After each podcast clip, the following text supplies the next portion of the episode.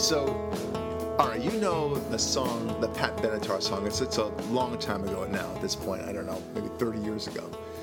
And the song, I think the title is called "Stop Using Sex as a Weapon." Have you heard the song? Stop using sex as a weapon. Right? No, That's, I she kind of repeats it over and over again. I don't know this. You know this song. Okay, hold on, hold on. Take two. Yes, I know that song, of course Barack. It's do. a good song. Glad you cited it. I don't know if it's a good song, but I do know that it's a song, and uh, it's a song which was very popular for a while, um, and sounds nice. And then you ask yourself, like, what the frig did she mean by that? What is what does it mean? Using sex as a weapon? How how is that? I mean, I understand, you know, don't have sexual assault, don't do rape, of course, not even harassment. But what does that mean as a weapon? Stop using it. Other than it's a cool, I don't know, concept, but you, but you never understood what it is. Now, here's the weird thing, and this is why, why we're actually having this podcast on this particular subject. Who's using sex as a weapon, right? Is it the men? No. The clear answer is that we're weaponizing sex for women. They're the ones using sex as a weapon. What the hell are you talking about, Barack? Right? So that's that's. I Ari's got this look on his face right now. Like, what what the hell is he talking about now? Okay. I'm feigning that look because you already read the chapter in the book. Yes, so yes, I'm, indeed, I'm just exactly trying right. to stimulate you to. You know. Yeah, don't I'm, I'm acting. I'm pretending I don't know anything. don't you know. use words like stimulate with me, please? Okay, this is this is a family podcast, or at least that's what I aspire to. And you use these these these I don't know highly energized words that that I don't know get me all frazzled. Okay, so anyway, stop using sex as a weapon is the song, but in fact, women are the ones who are weaponizing sex. Okay, that's that's the irony of it all. And the Pat Benatar song, I assume, was not from the first person character of the story of the song singing it as a message to women at the time. That they- That's why I That's assume. right. No, Yes. she, she was saying to men, stop using sex as a weapon. Right. Okay. How Not that? that campus feminists. Right. Exactly. Right. Yes. Exactly right. So yeah. Not, Oh, how Oh, times have changed. Yes.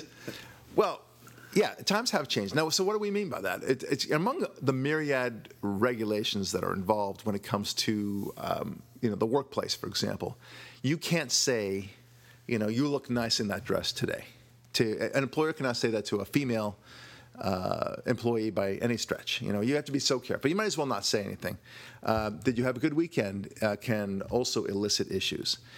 Uh, asking a woman on a date, no less, can be construed as harassment. Yes, it's true. It actually is true. So the the issue is, of course, if a woman wants the attention from a, that particular man, then then it's not harassment. If she doesn't want the attention from that particular man, although the man doesn't necessarily know that she doesn't want it, that then it, then it's still harassment. So in other words, it requires the man to be a mind reader to figure out whether or not this woman is mildly, if not very interested in him. So it's an odd place to be, right? Men are not necessarily as attuned to um, social cues as women are. So it's, it's, it's a big problem.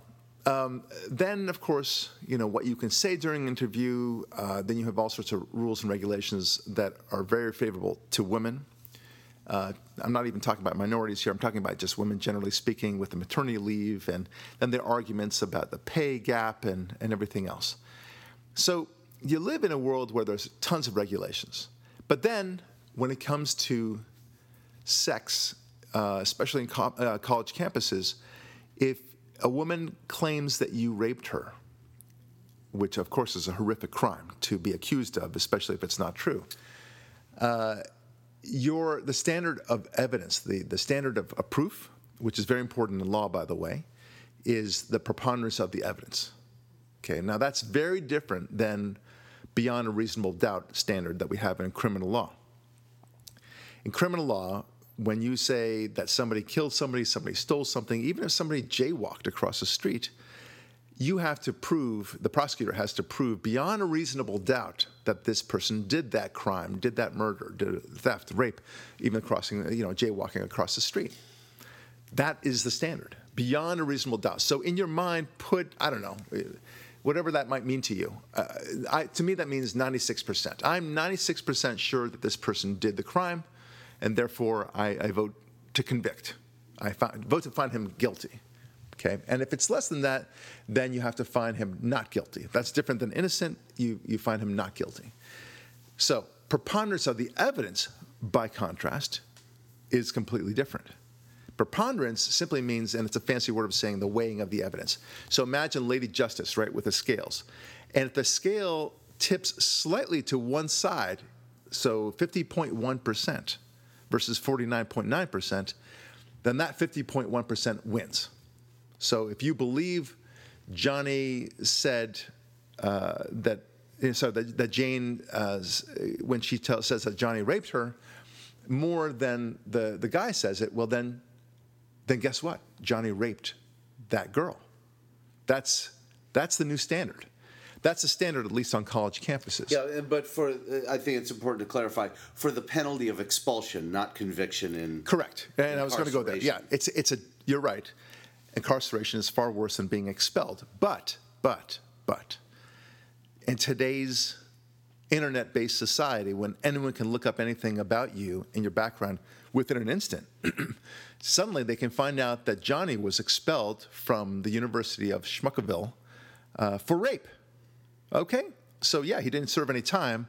And, but what is Johnny going to do now? Oh, I, I'm agreeing with the practical ramifications are reputational death penalty. It's, that's what it is. That's what it but is. I, I'm saying the way they looked at it, the way they, in their utopian world, meaning the place that doesn't exist world, they think, well, what's the issue? He's not going to jail. He's just being expelled. He can apply to a different university. He's just being expelled. You know, I mean, sure, they're going to look at this on his record and they might not let him in. Right. But yeah. Unless he's a really good football player. Right. And, and how does Johnny explain it to the other? Well, you see, the preponderance of the evidence stand was what applied and not the appropriate uh, reason beyond a reasonable doubt. And surely, had you uh, seen. No, uh, that's not good. Yeah, can that's, I do Homer Simpson on that one? Boring. exactly. exactly. Uh, and and, and a, a, future girlfriend or a future wife, you know, or potential wife would look at, at, at Google and, and see that, in fact, uh, you know, he's been expelled.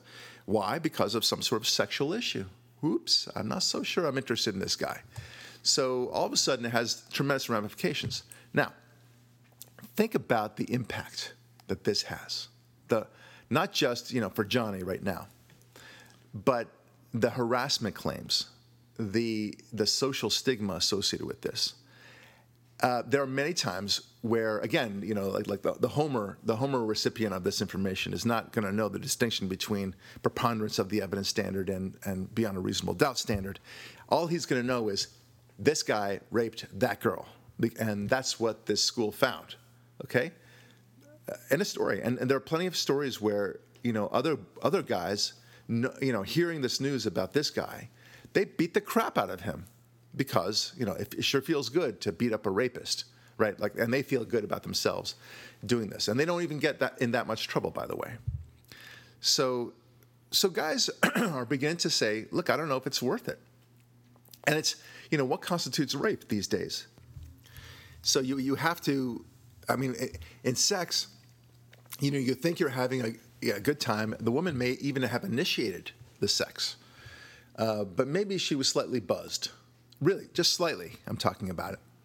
And she is in the middle of the act with you, and she, she, she suddenly says to herself, What am I doing? Uh, you know, I, I don't feel good about this anymore. And yet she continues going on with the active intercourse because it still kind of feels good, or for whatever reason, she feels awkward uh, about saying no right at that moment. Or, or if she does, the guy says, "Oh, baby, baby, you know, this is. I mean, hey, you, you, you, can't stop me now. This is this is awesome. You're so good. And so she continues on uh, for the next few minutes, and uh, later on, she she regrets it. Is that rape? Right. So. In many circles, that's considered rape. You ask a feminist, a die-hard feminist, yes, that's rape. In fact, it's rape anytime the woman subjectively feels that she doesn't want it anymore. So she may want it in the beginning, she may not like it uh, two minutes later, but she continues on with the process. The guy has no idea, uh, but it's still rape all of a sudden. Or she may enjoy it the entire time, and then the next morning she regrets it. It's also rape if she wants him to pull out and he doesn't. Yeah, That's right. And then each How's new, he supposed to control himself? Yeah. So if it just spurts, right? yeah. What what if uh, you know? I mean, look, we have to be graphic here a little bit, but I don't want to be too graphic, Ari. Okay. I think I was graphic enough. Yeah, okay, so you get the idea. Um, but like, uh, it's at the moment of climax, and she says, "I don't know, you know, is this the right thing or whatever?" And and you know, she doesn't know where you are in the act, so to speak, and you're at the end, and all of a sudden, what are you supposed to do at that point? So it's just everything about it is very, it, it's very problematic. Let's put it that way. That's that's saying it lightly, and uh, and it doesn't even have to be the next morning that she regrets it. She could regret it A week later, a a week month later, later. a month later, Yeah. a year later, for that matter.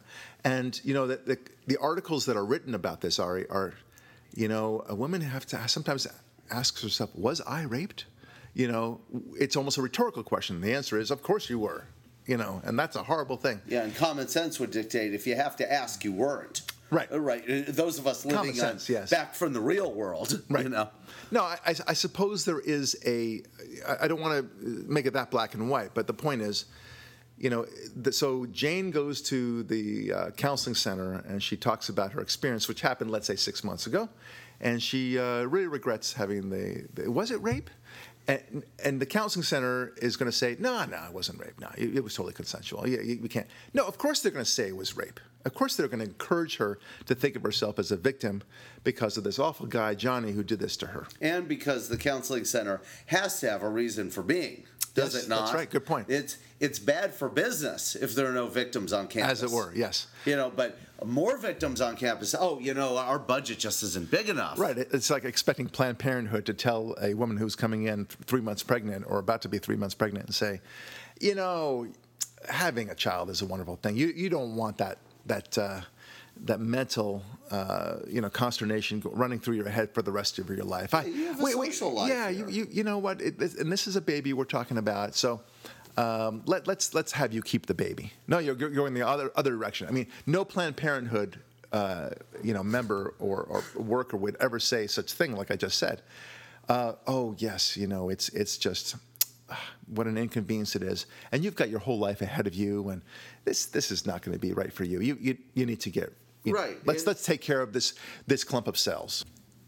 And, and that's their approach, you know. Like, you know, of course. So the same thing with the psychology centers in these uh, wackadoodle places in colleges, where they would say, "Look, uh, you know, you, you must have been raped. If you have to ask the question, then you then and you're not comfortable with it. Then then, sweetheart, you you were raped." And don't worry, you're in good company. It happens far more often than you think, and uh, you know we're here for you. Yeah, And we- one we- out of five girls. This happens. that's right. One out of five, at least, at least. Oh, we think even more. Right, but colleges are safe for women. Right. and and you know what the funny thing is, and, and I only want to sidetrack for a second. I want to get back, Ari. So, uh, you know, the same thing with the um, abortion clinics. No doubt, they tell all these girls, you know, listen, we have. It's a lot. It happens a lot more than you think. This is not. You're not a statistic. I mean, in a sense, you are a statistic, but. Uh, don't worry, you're not the only one. You think that this is a very uh, stigmatizing event, but in fact, it's happening to a lot of people. Don't worry about it. So many women have this, and you don't even realize it. Most everyone that you see on the street has had at least one abortion, so don't worry, it's okay.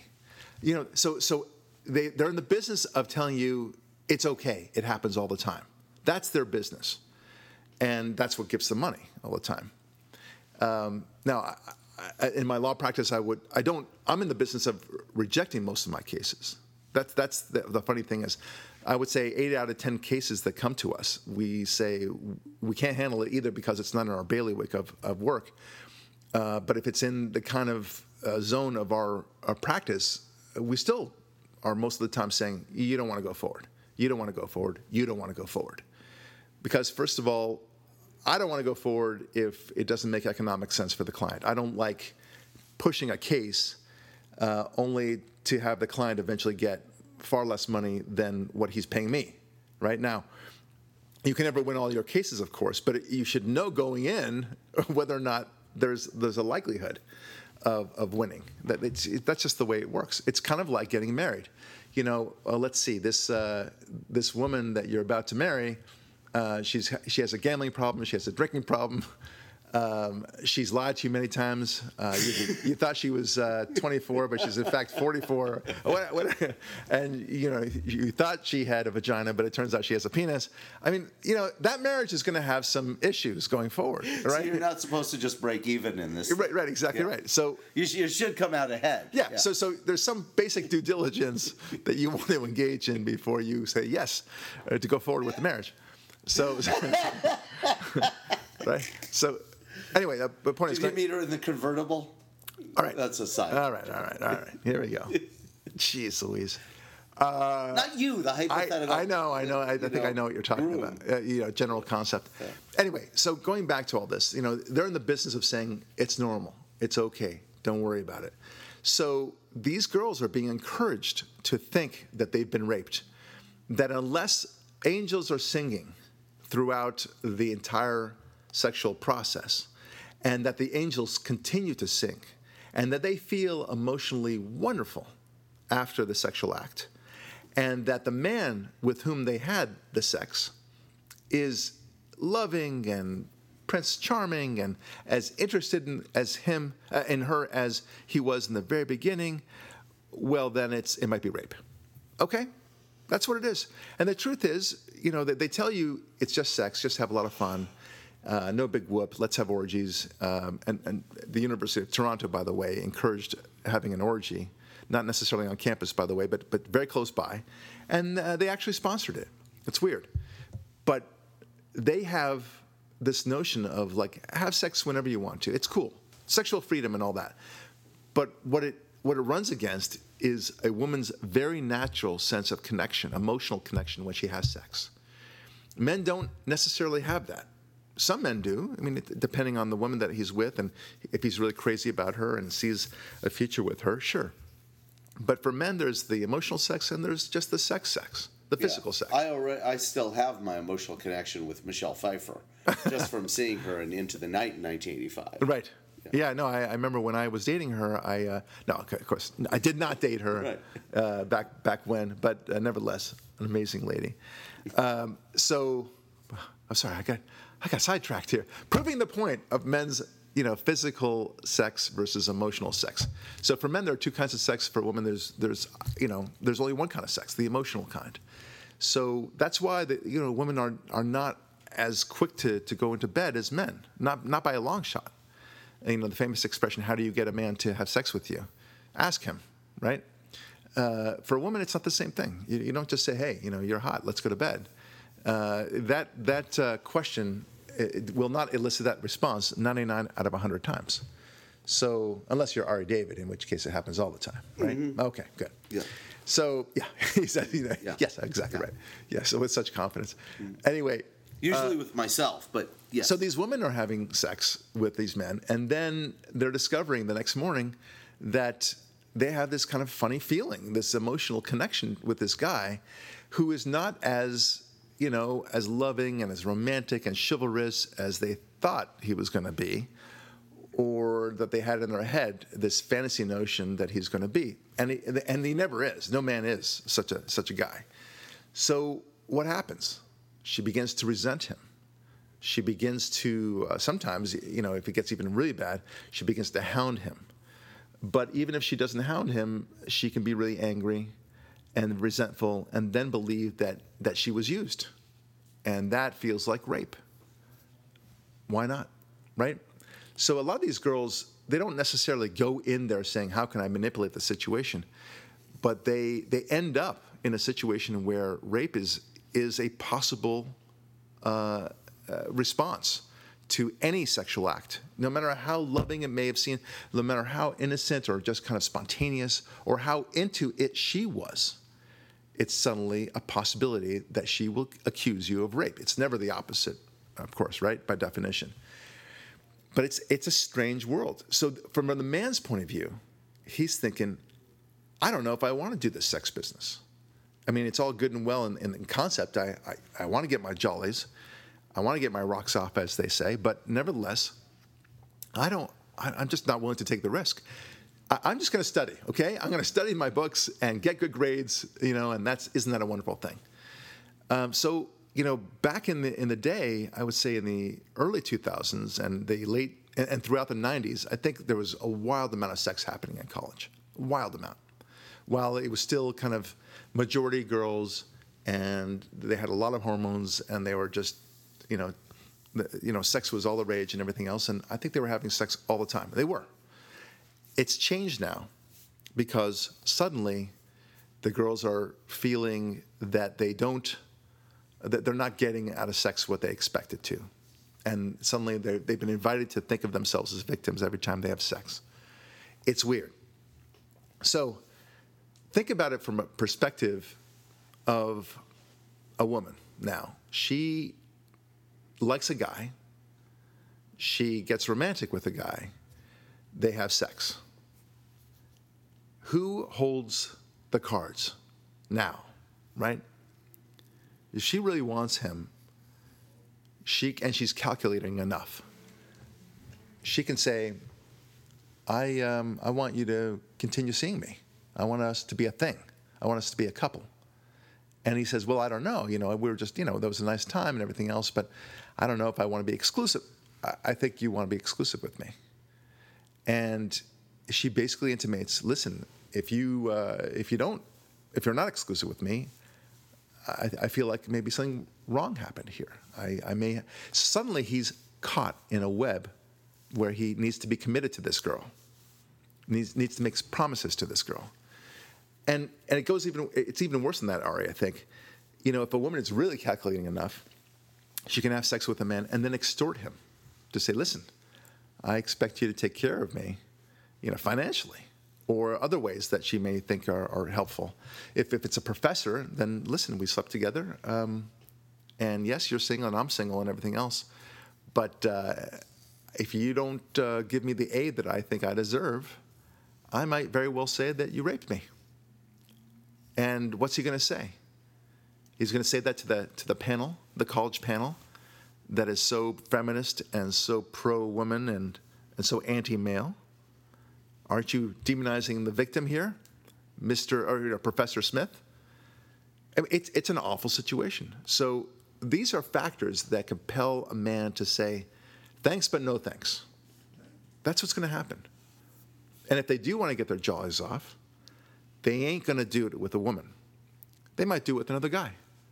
I, I'd be no, I, I would not be surprised at all that there's a lot more homosexuality on campus, male homosexuality on campus, because first of all, the openness toward homosexuality, the no big deal uh, concept about sex, and that they would, you know, get their jollies off by sleeping with each other. The well, male, they have to. Uh, the men. uh, guys of that age are going to get their jollies off one way or another. Yes. And because the same-sex relationships have been so destigmatized to be, as I quote Karl Lagerfeld, nothing anymore, which Right. isn't necessarily a bad thing for people who are really gay, but you can see is it interesting that gay is a choice until it isn't? Mm-hmm. Meaning is it really an orientation choice for these boys?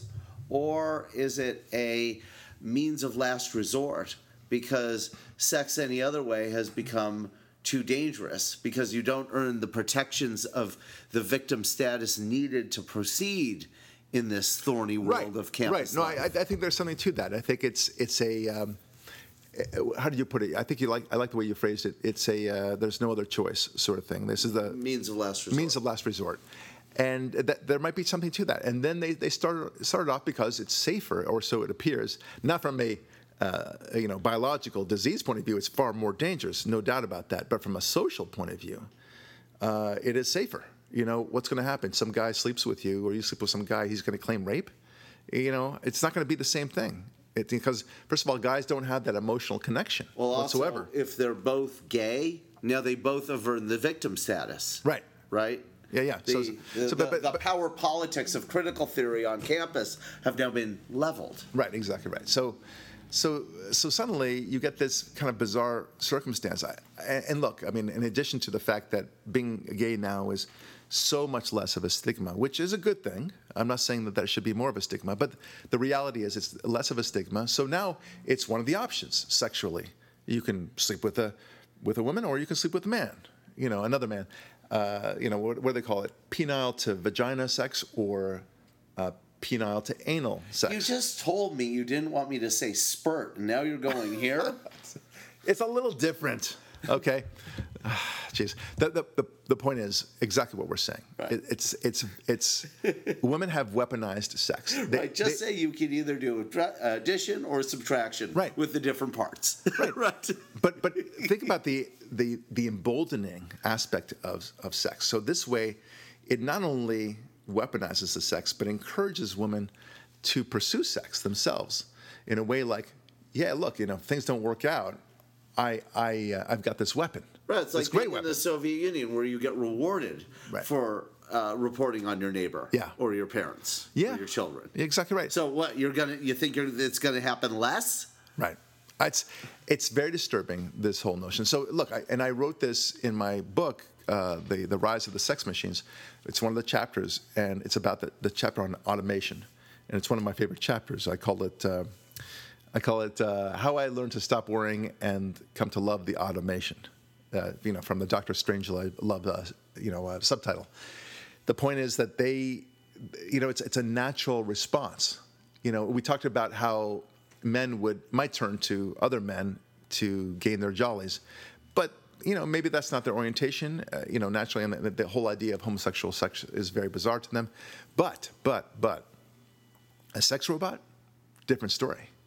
I mean, a sex robot will never accuse you of harassment, will never accuse you of rape, never accuse you of uh, not being loving to her, never have uh, second thoughts, you know, the morning after or the week after or otherwise. She'll never threaten you or extort you. She'll never take you in front of the, the college panel and accuse you of having done any anything nefarious. Did you by any chance hear though about the the college intellectuals who've been writing white papers about the need to put software in the sex robots so that they can be Monitored. sensitive to sexual harassment and rape? You mean what do you mean sensitive? Oh, uh, in other words, are the guys too abusive to the robot? Yes. Oh, I see. All right. Well, listen. Uh, that, that ain't gonna happen. okay, hold on, hold on. He's got another chapter to write. yeah, exactly right. I can, I can this see it. book just keeps getting longer, by the way. Yeah. and better. Yeah, it's true. the length is not a bad thing here. So I can, i- imagine that were the case. Let's say they, they, they, they, require this this programming To to, give show consent. to give consent. Well, no, just to show the sensitivity part of Yeah. it, right? So so then they'll see they'll sell the robots on the black market. You know, like microchip has been taken out. Right, the chip of the You do whatever you like to this robot. Yes. This search engine is not Chinese government compliant. right. Exactly. Google doesn't know what they're doing. Yes. This is a robot doctor. What was the guy uh, on The Simpsons, the guy with the glasses who sells all the Elisa stuff, Doctor, whatever his name is? Yes. You know, sort of the foreign accent guy. Oh, I, I don't know. It's not Apu, but you know, those other characters Yeah. like Homer Simpson. We have this product from Lithuania. oh, yes, that's know, right. It doesn't. Com- it's a toilet that doesn't comply with your local water regulations. anyway, I think everyone gets the point, Ari, and I, and we love you for it. But the, the point is that the sex robots, you know, as a general concept, uh, you know, the whole the whole reason why they're so popular, why they will become even more popular than they are right now as they get more realistic, is precisely so that you don't have to worry about any of these this crap, right? So why would you? i- reinfuse the crap. That that'll just bring the men back to the normal woman. If if, if they're going to be accused of rape and, and insensitive behavior uh, to a robot, well then they might as well just go to to a, you know a normal flesh and blood woman and uh, have to deal with them. right? Because what could be worse than being accused of, by ra- of rape by a machine that rec- record everything, Right, and then download only what it wants the authorities to see. Yeah, exactly. There's no point. It's just, I don't know. There's got to be an analogy there somewhere, but it, it's it, it defeats the very purpose. Right. Right. So the whole point of, of the the appeal of sex robots is what I we just talked about, and there are many other appeals, of course. The, the robot won't have a period, right? The, the robot won't get older, fatter, or uglier. You know, you can choose exactly what size she's going to be, how big her breasts are, exactly what her butt looks like. Uh, you, you can have her look like a famous celebrity, or maybe your ex, uh, or even like yourself for that matter. It's it's it's all very weird, but at the same time, the world is open. Let a thousand flowers bloom, right?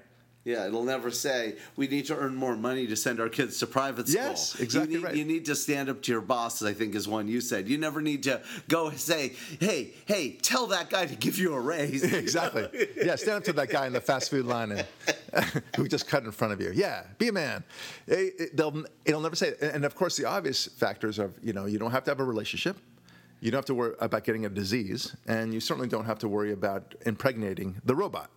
So, and she's always available 24 hour, 24 seven, and you never have to worry about her cheating on you. And you can cheat on her, whatever you want, With another robot. with another robot, another woman. oh, God forbid, you know, whatever. And if you want her to have sex with the other robot in front of you, just tell the two robots to get busy. The, the, yeah, that's right. The essence of the appeal of the robot is twofold. She never judges you, and she never complains. And ultimately, she has no expectations. That's the appeal. Oh, oh, and finally, she doesn't change. Whatever you want, she will not demand anything out of you, and you can change her. You can upgrade her. You can you can throw her out into the into the bin and get a new one. Yeah, you don't even have to keep her fully charged. You know. She Yes, just- exactly The only thing she needs, power plug. That, that's know? all it is.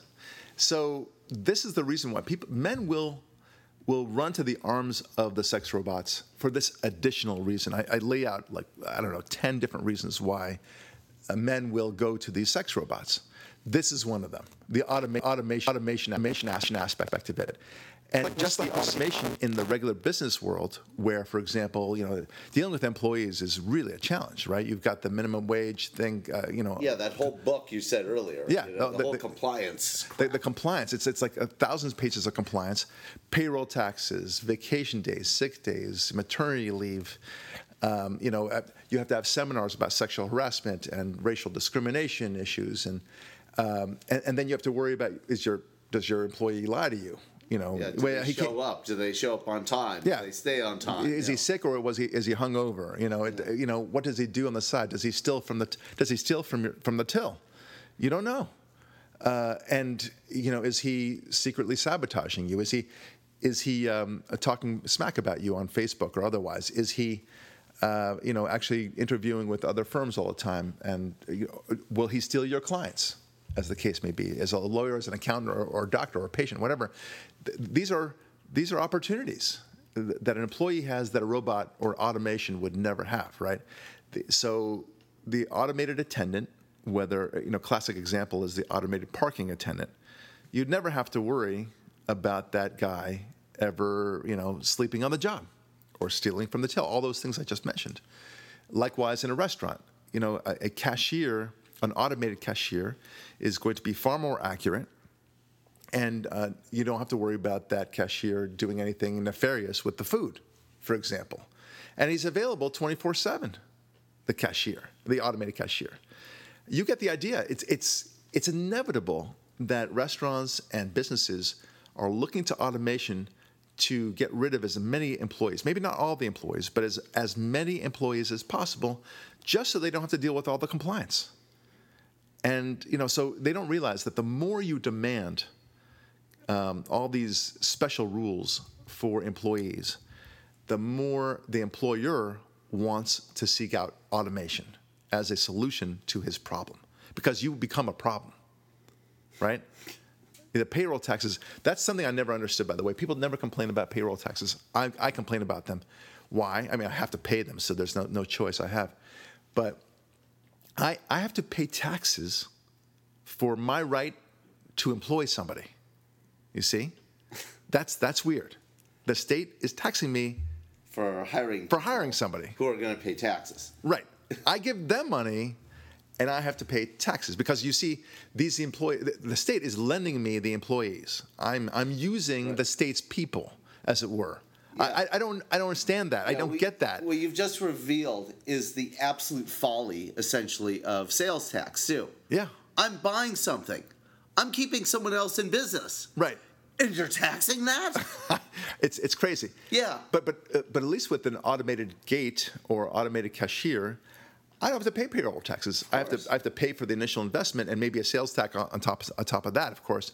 But it pays it for itself, no problem. Right. Right. So And it's always there, never late. uh, never late, always reliable. reliable, Yeah, n- no mistakes. Why wouldn't an employer seek to automate wherever he can? Anyway, and that's the point of my chapter.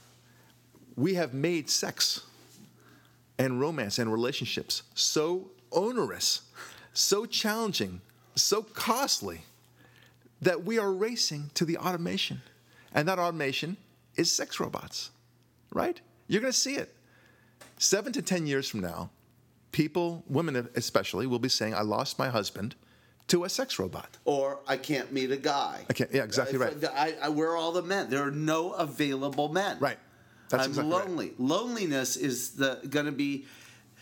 Yeah, I mean, loneliness is already at epidemic levels, but it's going to be at, um, you know, will it be a wipeout levels? It's- and and that's the plan. It- I mean, yeah. we've talked before about all the depopulation plans that our enemy has, and I mean, bravo, bully to them for figuring it out. Right. I mean, brilliant. Yeah. You went, you commies went from controlling the means of production to now you've controlled the means of reproduction to the means of deproduction. Right.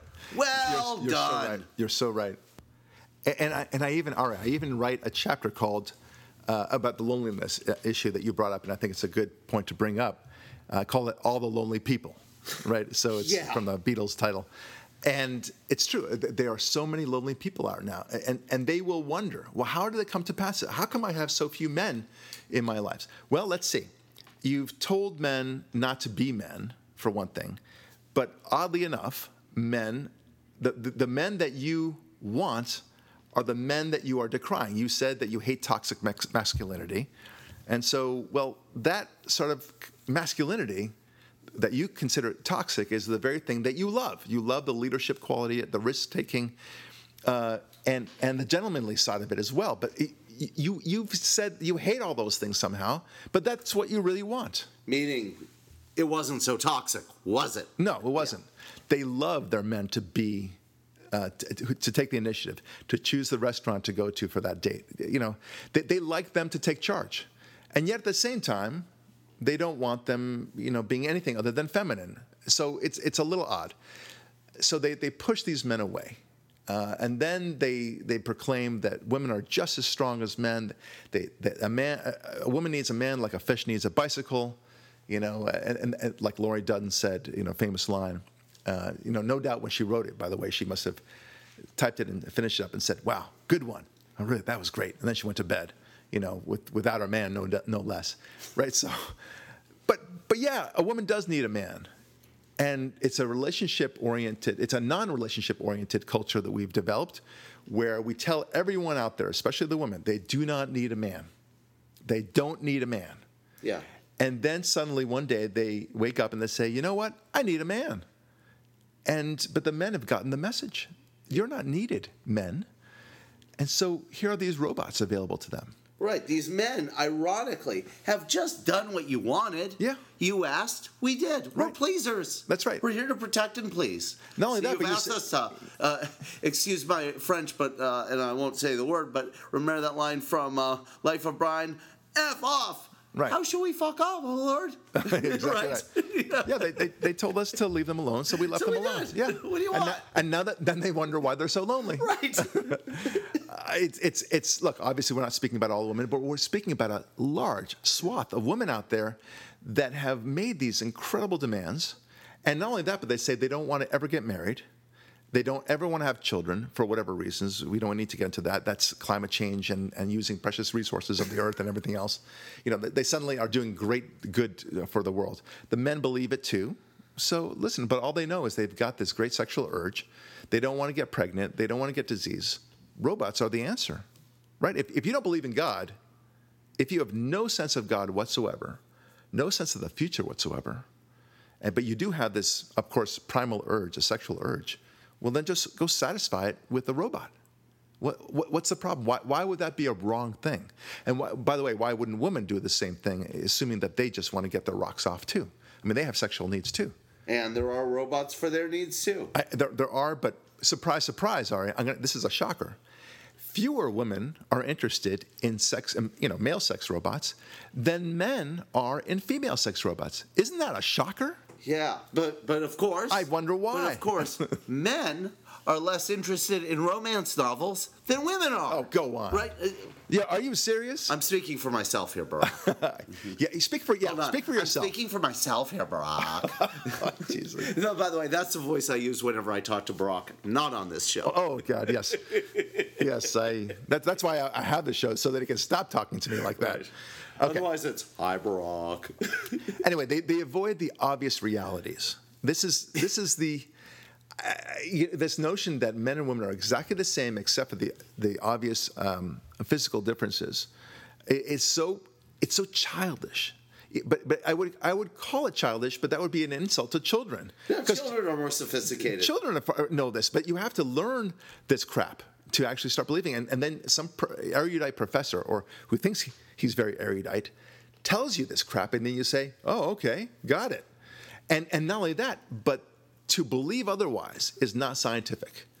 That for you to say that a man is merely a man because he has a penis, well, that's just not scientific, Ari. Right. That's just foolish. Right, and then this girl in this class graduates and goes on to be uh, Alexandria Ocasio Cortez and is elected to Congress, and then she repeats this nonsense like a endless Xerox machine. I used to, I used to think, you know, one one of the messages that they sent out that mothers were telling their daughters is, don't get married until you're 30 at the very earliest. Okay. Don't even think about getting married until you're 30. Okay. Problem. the eggs are dried up. The eggs are drying up. Um at 30, it's it's you know you're, you're gonna if, if you're only gonna start to go out there to look for a nice guy, at the age of 30, you're gonna find out that most of those nice guys took all those nice girls who were in their 20s, 25, 26, 27, and now you're kind of you know going through the dregs. And you you actually thought that you need to get a career started and that you'll be all protected that way somehow, only to find out that you're going to be having to lower your standards really big time uh, for to get a nice guy now. And yes, it does happen, but it's a really a challenge. It's very hard to do. yeah, and the pregnancies, if you want kids, are higher risk. Very, Oh boy, that was good thinking. Yeah. So, and if you want, you know, look, if you only want one child, then it may not matter. But still, you gotta, you're gonna have, you're gonna have limited choices. Anyway, the point is that they, they keep on saying the same signal, the same mantra. Don't, you know, wait, wait, wait, wait until you have children. Uh, you know, wait until your 30s to do so. And then they discover they can't have children, and so they go off this cliff, so to speak. It's a little bit like and, I'm getting somewhere with this because it's a very powerful metaphor. I remember once there was this um, bridge, I think it was in Missouri somewhere. It had an arc, right? And half the bridge collapsed. But because of the way, obviously, for the side where the bridge had collapsed, you know, people knew that it collapsed.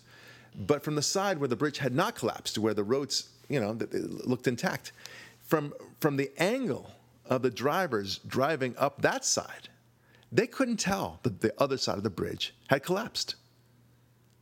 So they kept on going over that bridge, even though the bridge, bridge had fully collapsed, you know, five minutes, 10 minutes earlier. And until the police could cordon off the bridge, because, you know, somebody had finally announced it, these, these cars kept on going over the bridge. Boom. And boom. over the and over and over into the river. Yeah. No, not into the river. It was, you know, into a, crevasse A, a or- crevasse. It was, it was horrible, and they kept on dying. And there were people, you know, waving their arms, you know, on the other side of the bridge because they knew that the bridge had gone out. They told them, "Don't go, don't go." And and of course, the people didn't know what it was about. They thought it was some sort of uh, whatever. They didn't know that it was a big warning, and they kept on going over. And they, you know, multiple cars. I mean, uh, tens, if not a hundred cars, uh, went over at a time where the bridge had already gone out. The reason why is that nobody was there to tell them that the bridge had gone out. And that's the way it was. That's the way it has been, and still is to some extent, with the message to young girls that the bridge has gone out. After 30, it's not going to be a pretty picture. The bridge has gone out on you. And they keep on sending the message go, go, go. But, but we should be better than this. We should, you know, th- there are people waving their arms, and we should be able to look at them and say, don't do this. If you are a, a father a mother, uh, and you have a child, a daughter in particular, a daughter, who is I don't know, 6, 10, 15, or whatever, tell her, meet a nice guy when she's in her 20s.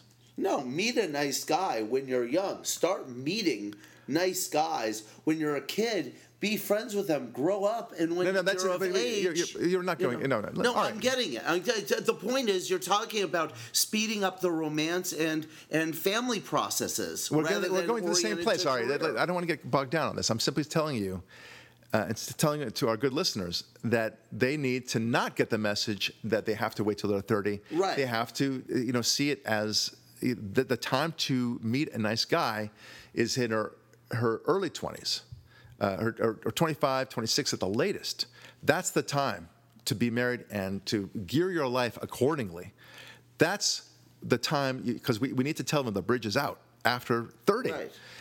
Now, the bigger picture, even the bigger picture than that, is that if we do not understand this and understand the value of a relationship altogether, forget about 30, 25, and all that stuff.